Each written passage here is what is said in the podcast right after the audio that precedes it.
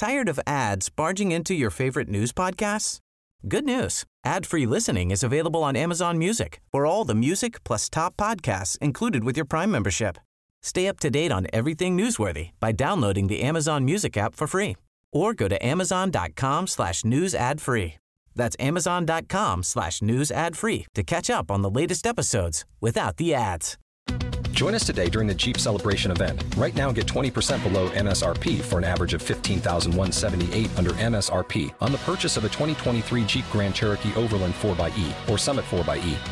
Not compatible with lease offers or with any other consumer incentive offers. 15,178 average based on 20% below average MSRP from all 2023 Grand Cherokee Overland 4xE and Summit 4xE models in dealer stock. Residency restrictions apply. Take retail delivery from dealer stock by 4 1. Jeep is a registered trademark.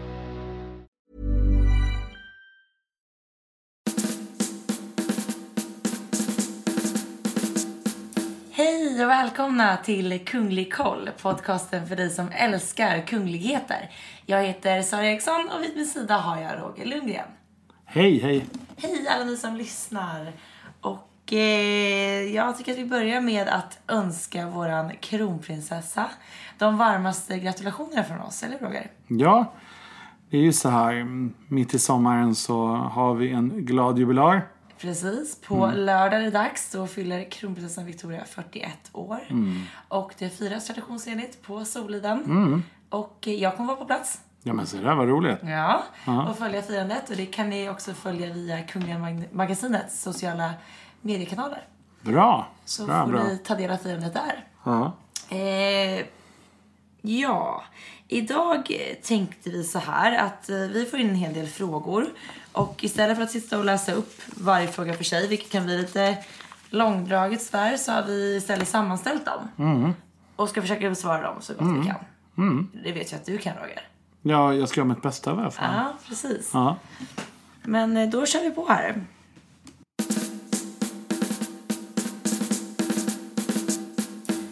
Får en hel del frågor om de kungliga smyckena och eh, smyckeskrinet och det är ju som vanligt intressant och häftigt med dem. Men eh, det som oftast frågas och undras kring det är det här, vad är egentligen skillnaden mellan eh, när det står så här, privat diadem eller att diademet har ett namn? Vad, vad är den skillnaden? Eh, så här är det att ehm, Tired of ads barging into your favorite news podcasts?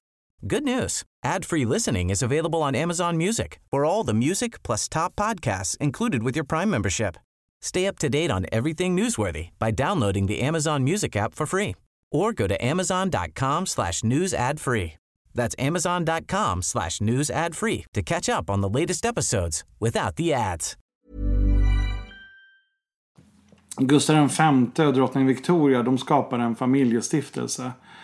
Eh, när de hade tagit över som kung och drottning i Sverige.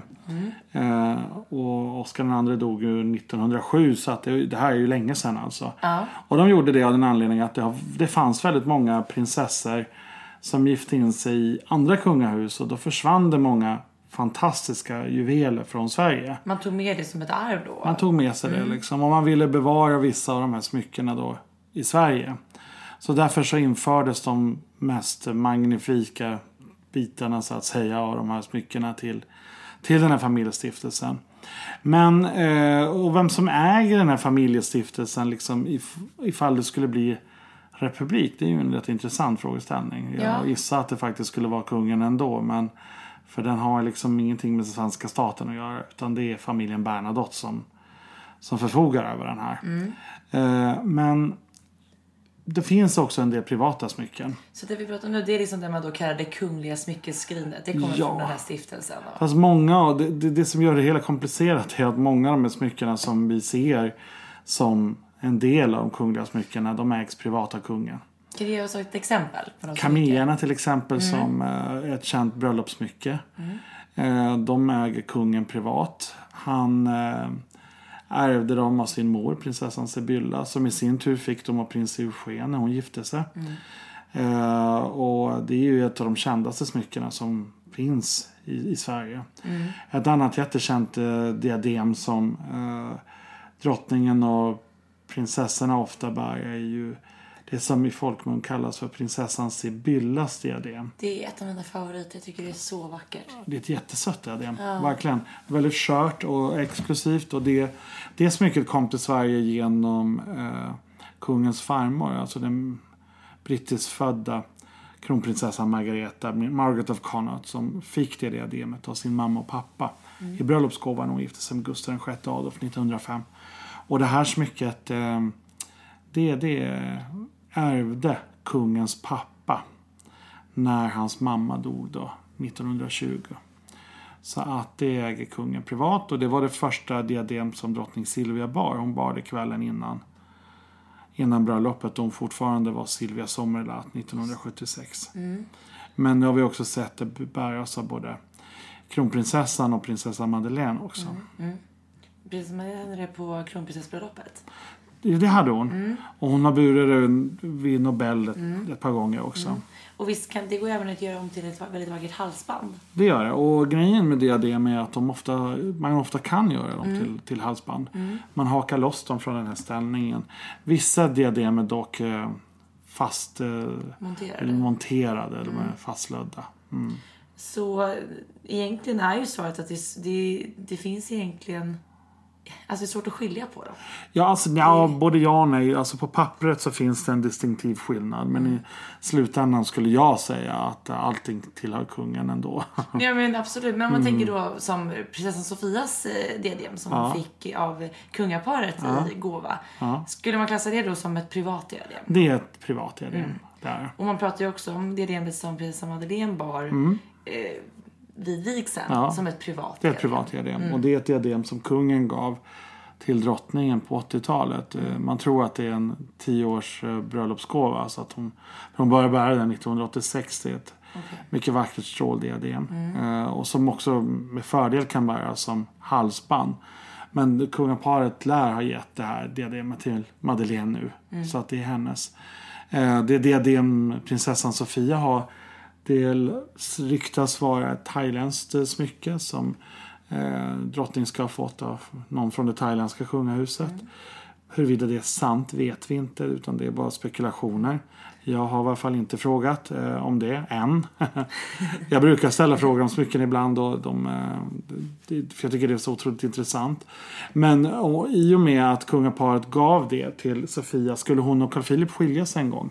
Vilket vi såklart hoppas att de inte gör. Eh, så, så skulle det nog liksom tillhöra henne privat så att säga. Det är, det, är, det är väldigt fint nu att hon bär det i olika tappningar. Ja. Sätter på så att det monteras med pärlor, Ja. bäras utan smaragder och så vidare. Så att hon använder det flitigt. ja, jag tycker det är snyggast utan smaragderna. Mm, jag tycker det är väldigt fint med pärlorna istället. Det är väldigt fint.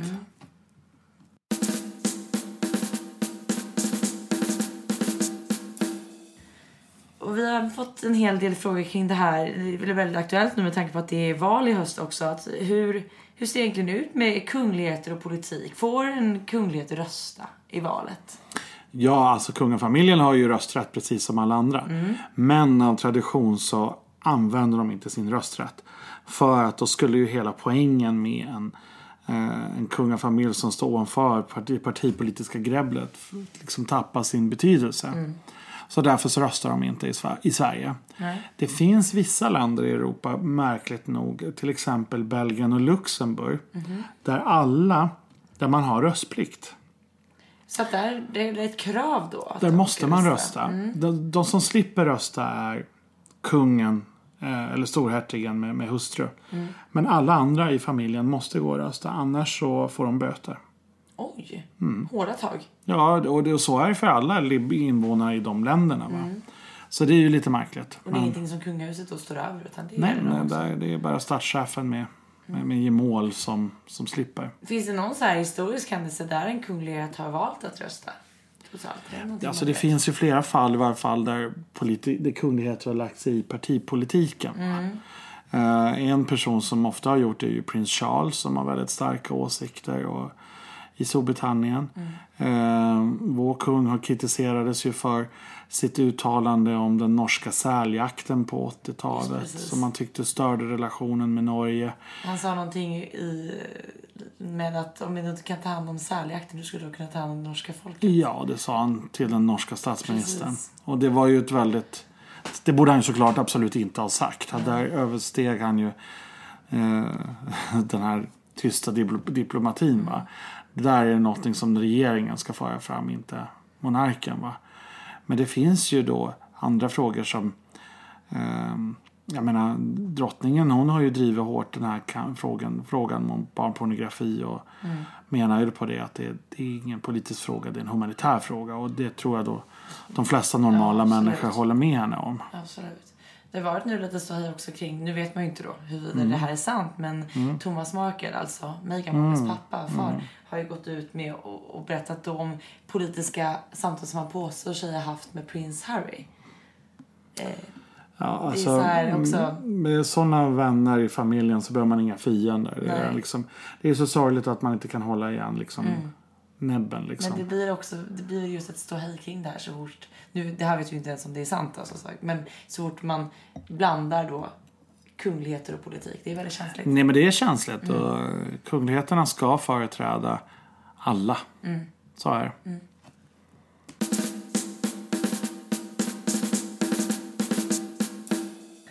Vi har även fått frågan eh, kring kungligheter och körkort. Hur ser det ut? Har alla körkort? I vår familj så har alla körkort. Eh, den som, och kungen han kör ju bil eh, till slottet varje dag. Han älskar att köra bil. Det är ju en av hans uh, hobbys. Eh, eh, men drottningen hon tycker inte om att köra bil. Nej. Hon föredrar att bli skjutsad. Kronprinsessan lika så. Madeleine hon tycker om att köra. Carl Philip kör. Sofia kör. Så att då har de körkort alltid. Och det har ju även i det finns ju jättemycket bilder på drottning Elisabeth eh, När hon kör bil. när hon kör bil. Eh, den där coola damen alltså. Ja. 92 bast. Ute och kör sin Range Drar Rover. runt. Ja, drar, drar runt på vägarna där liksom. Hon är ju gammal bilmekaniker från andra världskriget Det är utbildad. så Så häftigt det här tycker jag. allt med henne är typ häftigt. Ja, det är faktiskt sant. Mm. Men eh, säg då att en kunglighet skulle åka dit för eh, fortkörning, Mm. kört mot rött. Vad händer? Det beror på vem det är. Om det är monarken, statschefen, eh, vår kung, Englands drottning men även Finlands president. Så händer ingenting. Nej. För som statschef så har du åtalsimmunitet. Men de andra familjemedlemmarna de åker såklart dit. Då blir det en böter. Då blir det böter. Den danska drottning Ingrid hon åkte dit för fortkörning en gång på 80-talet till exempel. Jaha. Mm. Då fick de på det. Precis som oss andra. Ja, men det är många kungligheter som har tryckt om att trycka på gasen, så är det. de har det där rallyblodet. Mm.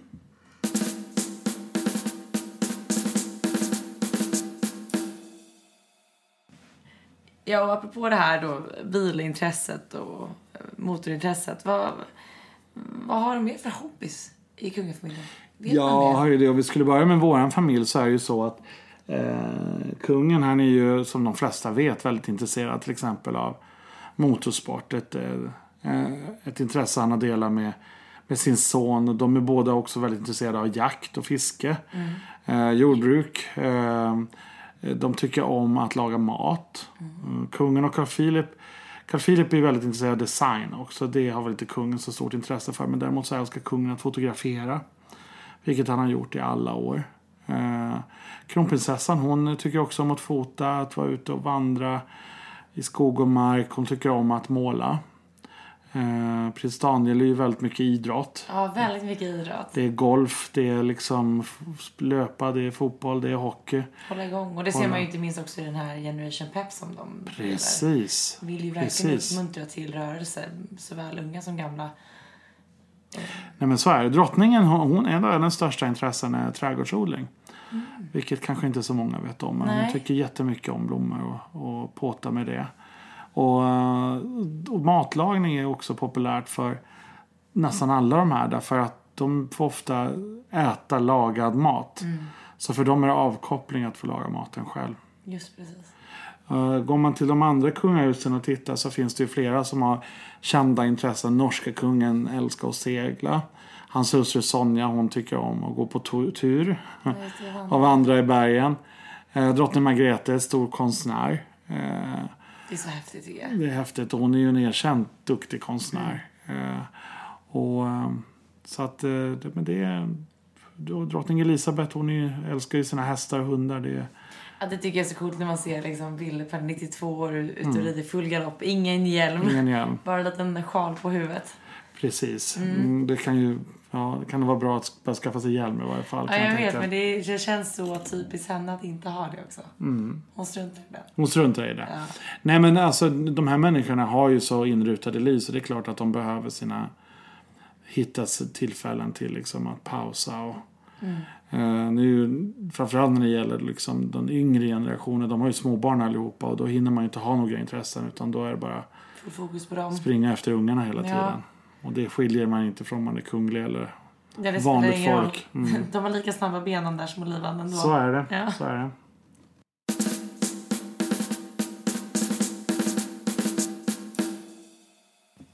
Och som vi pratade om att då ta hand om sina barn oavsett om Mm. man är kunglig eller inte. Och vi har faktiskt fått frågan kring vad egentligen en hovdam gör. Mm. Vad, vad är hennes uppgift? Hovdamer har ju alltid funnits med eh, i liksom i hundratals år. Hovfröknar kallades det för tidigare och det är ju egentligen i princip en personlig assistent. Eh, fast med ett tjusigare namn. Eh, hovdamen hjälper till med allt från att bespara post från allmänheten eh, men också att inhandla presenter, eh, hjälpa till att arrangera små bjudningar och sådär som är till för den innersta vänkretsen. Men hovdamen är också med på officiella sammanhang och hjälper till då när drottningen eller prinsessan är ute på besök. Är det hovdamen som har liksom stenkoll på kalendern? Och... Det är det. De vet precis när det är dags att gå vidare. Mm. Och vem de ska träffa och, och så. Kungens fall så har han då en adjutant. Det har faktiskt kronprinsessan också. Hon har valt att inte ha en hovdam. Hon har dels sin hovmarskalk men och sen har hon en adjutant också som följer med henne.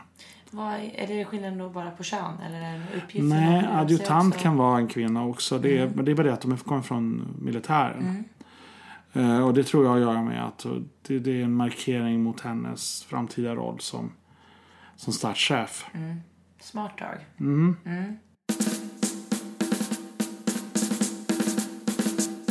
En vanlig fråga och en undring är ju så här. Hur är egentligen... Man pratar ju om att alla är släkt med varandra på något sätt inom kungafamiljen om man tittar tillbaka i historien. Var, var, var, var, var börjar vi? Ja, alltså gudskelov får man väl säga så har det börjat tunnas ut det Ja, där. det har ju gjort. Eh, för förr var de kanske lite för mycket släkt med varandra. Ja, väldigt Eh. De stod varandra väldigt nära. De slog varandra väldigt nära. Nej men, nej men det finns självklart ett släktskap mellan de här kungafamiljerna. Och det finns egentligen två grenar som alla brukar liksom ha någon slags koppling till. Och det är antingen drottning Victoria i Storbritannien. Eller så är det Christian, kung Christian IX i Danmark. Eh, som hade flera barn som gifte, gifte sig ut i Europa och som satt på olika europeiska troner.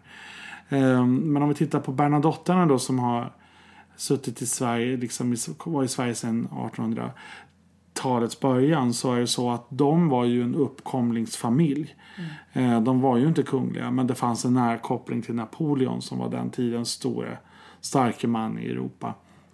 Men efter det så har Bernadotterna gift in sig. Så idag är man släkt med alla europeiska kungafamiljer. Det närmsta släktskapet har man med Danmark. Kungen och drottning Margrethe är kusiner. Därför att eh, hennes mor och hans far eh, var syskon.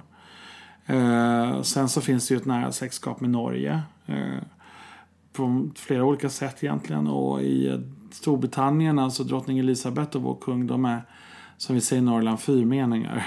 Fyrmeningar. fyrmeningar med varandra två gånger om. Eh, Okej. Både genom då kungens eh, eh, farmor kronprinsessan Margareta som var brittisk prinsessa. Men också genom hans morfar, eh, så prinsessan Sibyllas pappa. Sachsen, Coburg Gotha var han ju hertig av, men han var faktiskt född brittisk prins.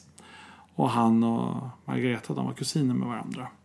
Så att eh, drottning Victoria hade många barn och många barnbarn och många barnbarnsbarn. Så att där finns ett Där har släktskap. liksom släktträdet bara vuxit. Ja men precis. Och från Sverige var ju det också så här att eh, Gustav Vs lillebror prins Karl och hans danskfödda hustru Ingeborg. De hade tre döttrar som gifte in sig i andra familjer. Det var Margareta som gifte sig med Axel av Danmark. Det var Märta som gifte sig med Olof av Norge och Astrid som var en legendarisk drottning av Belgien, gift med Leopold III. Eh, och från den familjen så är man även släkt med Luxemburgs storhertig.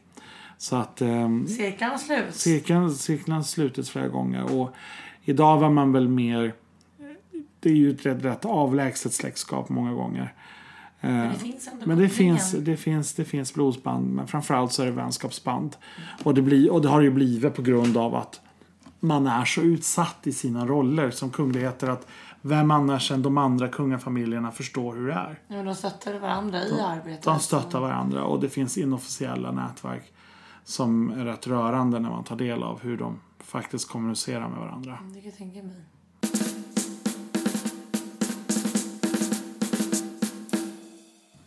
Men någonting som ofta så här kommer upp på tapeten eller diskuteras är det här när ska kungen lämna över till kronprinsessan Victoria? Och om man skulle vilja göra det, kan han göra det?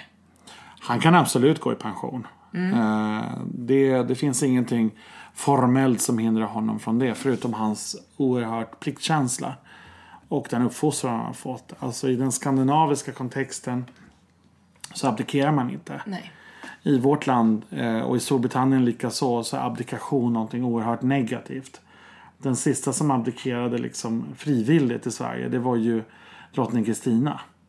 Eh, och det här har liksom varit eh, det, var det var ingenting positivt. Och i Storbritannien var det så när drottning Elizabeths farbror, hertigen av Windsor, lämnade tronen för att gifta sig med sin kärlek. Alltså det sågs ju som ett fruktansvärt svek Ja. av väldigt många människor. Och därför så sitter drottning Elizabeth fortfarande på tronen 92 år Och gammal. det förstår man också hennes relation till sin far då som fick liksom Rycka in. Ja, och hur det har påverkat hennes egna barndom och hennes Precis. liv. Så det är inte så konstigt. Men ja, om man skulle vilja gå i pension så kan han alltså göra det. Men vad tror du det beror på då? Att det kan skilja sig så åt från land till land, just synen på Ja, det. det, är- det är ju liksom det här med traditioner först och främst. Men sen, jag menar, om vi tittar på våran kung också. Jag menar, ja, han skulle säkert många dagar tycka att det var skönt att slippa det här. Och, Jo, det, ja, jobba- det med all jobba. full förståelse. Ja, jag liksom sysslar med jordbruksfrågor och sånt som är hans favoritsysselsättning. Eh, men, men han har en sån enorm pliktkänsla. Han tycker också det är roligt. Men framförallt så värnar han så otroligt mycket om Victoria och hennes familj. Han vill att de ska få ha sina småbarnsår så länge som det bara går. Och det är ju otroligt viktigt att de får ha det. Ja, men han, och han kunde ju inte det själv. I och med att det fattades en länk i den generationen i och med hans pappas död. Att han, han var bara 27 år när han blev kung. Sen vet ju själv hur- hur påfrestande det har varit att ta över i den unga åldern och Visst. liksom vad man missar av eh, barnens eh, liksom, unga år. Ja, men, och sen också att inte själv ha haft en pappa som säkert har präglat honom väldigt mycket. Att det därför var viktigt för honom att i så hög utsträckning det har gått kunna vara en närvarande pappa. Men, men, men det är ju inte bara i Sverige man hör den här diskussionen. I Danmark är ju, och Margrethe är ju jätteälskad som drottning där. Men det är ofta den danska pressen håller på. När ska hon lämna över till Fredrik och Mary?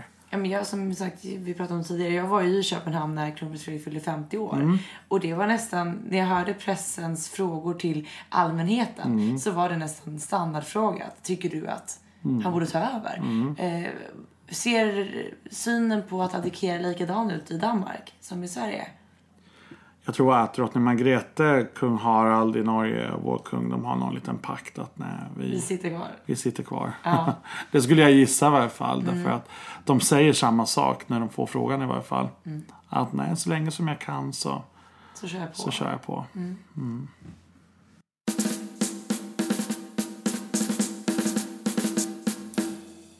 Nu i dessa semestertider och sommartider Mm. eh, så är det även eh, några som har tänkt, eller frågat kring det här med kungligheter och semester. Eh, vi ser ju nu under sommaren att den kungliga kalendern den är ju faktiskt tom nu. En Ja. månad ska de äntligen få lite Ja, ledigt, ja, precis som vi andra. Men hur går det då till när kungligheterna är lediga på sommaren eller på vintern? Så här, tar de vad man kallar för semester? Jo, men det gör de. Alltså, när man är kunglig så är man i och för sig aldrig ledig. Man har alltid sitt uppdrag. Ja, givetvis. Eh, och händer någonting, då åker man hem. Liksom, och, Då men, lämnar man playan. då lämnar man playan. Eh, nej men våran familj, de är ju, för de är ju Öland liksom. Det är ju, det är ju semester för dem på sommaren.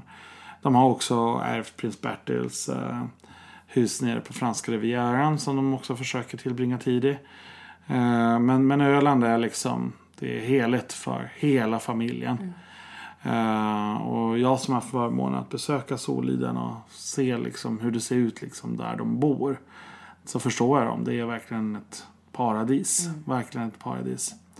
Sen så eh, de andra familjerna liksom, de, de tuffar runt också. Den brittiska kungafamiljen åker till Skottland.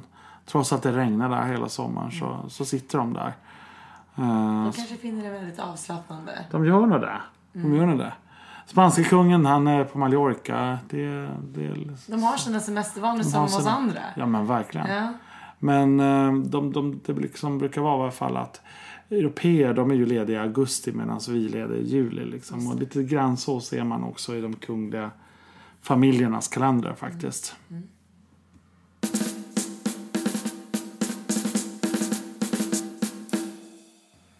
Och en annan fråga här. Det är alltid så spännande när vi får en liten ny prins Mm. eller prinsessa och vi ska, dels såklart namnet, men sen är det alltid det här med hertigdömen. Mm.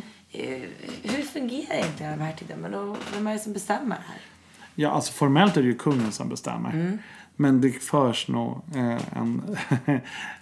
det förs någon dialog i familjen också. Jag tror inte det var någon slump att eh, prinsessa Leonor fick just Gotland. Det tror jag inte. Nej. Det tror jag inte. Och jag tror inte det är någon slump heller att hans lillebror är hertig av Ångermanland. Och han var ju då den första eh, hertigen av Ångermanland. Eh, och nu lilla Adrienne, hon är hertiginna av Blekinge som också är ett sprillans nytt hertigdöme.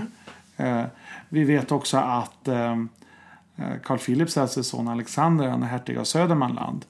Och det berättade vi i en tidigare podd att eh, Carl Philip kommer efter kungen ta över godset Stenhammar Det ligger dem varmt om hjärtat. varmt om hjärtat som är ett jord och skogsbruk som ligger utanför Flen.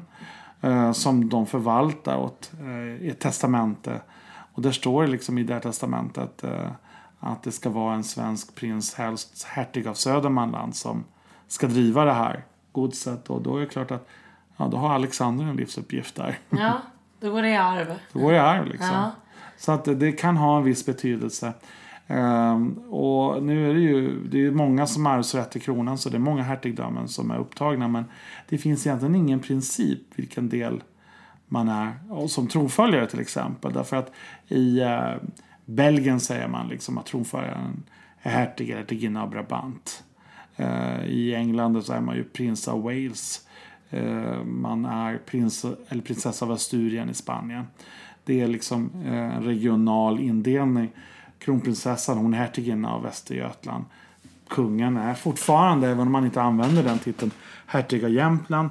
Eh, hans pappa som skulle bli kung var hertig av Västerbotten. Farfar hertig av Skåne. Och så vidare och så vidare. Och så, vidare. så att det finns liksom ingen linje i Sverige liksom från vilket hertigdöme som är kopplat till tronföljaren. Vad, vad tror du på att det har fått så olika meningar då? Det handlar väl kanske lite grann om tillfälligheter också. Eh, Jag tänker som i Storbritannien pratar man om hertigdöme på ett helt annat sätt än vad vi gör i Sverige. Ja, det är ju så att alltså, britterna de har ju sitt synsätt och sina traditioner. Så är ju. I Sverige så finns ju liksom de, de hertiga vi har här. De är ju kungliga hertiga och tillhör kungafamiljen med ett undantag och det är familjen Dautrant som är en fransk adelsfamilj som kom hit samtidigt som eh, Jean-Baptiste Bernadotte gjorde. Eh, men annars så har vi inga hertigar i Sverige. Så att det är ju liksom rätt speciellt det där. Ja, verkligen. Men det är flott. Hertig är ju det finaste kungliga titel man kan ha. Liksom. Förutom, alltså den kan ju till och med vara finare än prins eller prinsessa. Ja, men det var det många blev förundrade då när till exempel prins Harry gifte sig. Man pratade om att han då skulle bli upphöjd Ja. från prins till hertig. Och då är det Ja. för att i, i folkmun så tycker man att prins låter flottare på något Ja. sätt. Och sen då att bli hertig. Man förstår inte riktigt den innebörden Nej, kanske. men det är finare faktiskt. The Duke of uh, det låter ju Sussex. så fint är också på engelska. The Duke of Sussex, hertigen av Sussex, är Ja. finare än prins Harry. Ja, det är det ju. Mm, det är så. Och det, det är så som det är bara.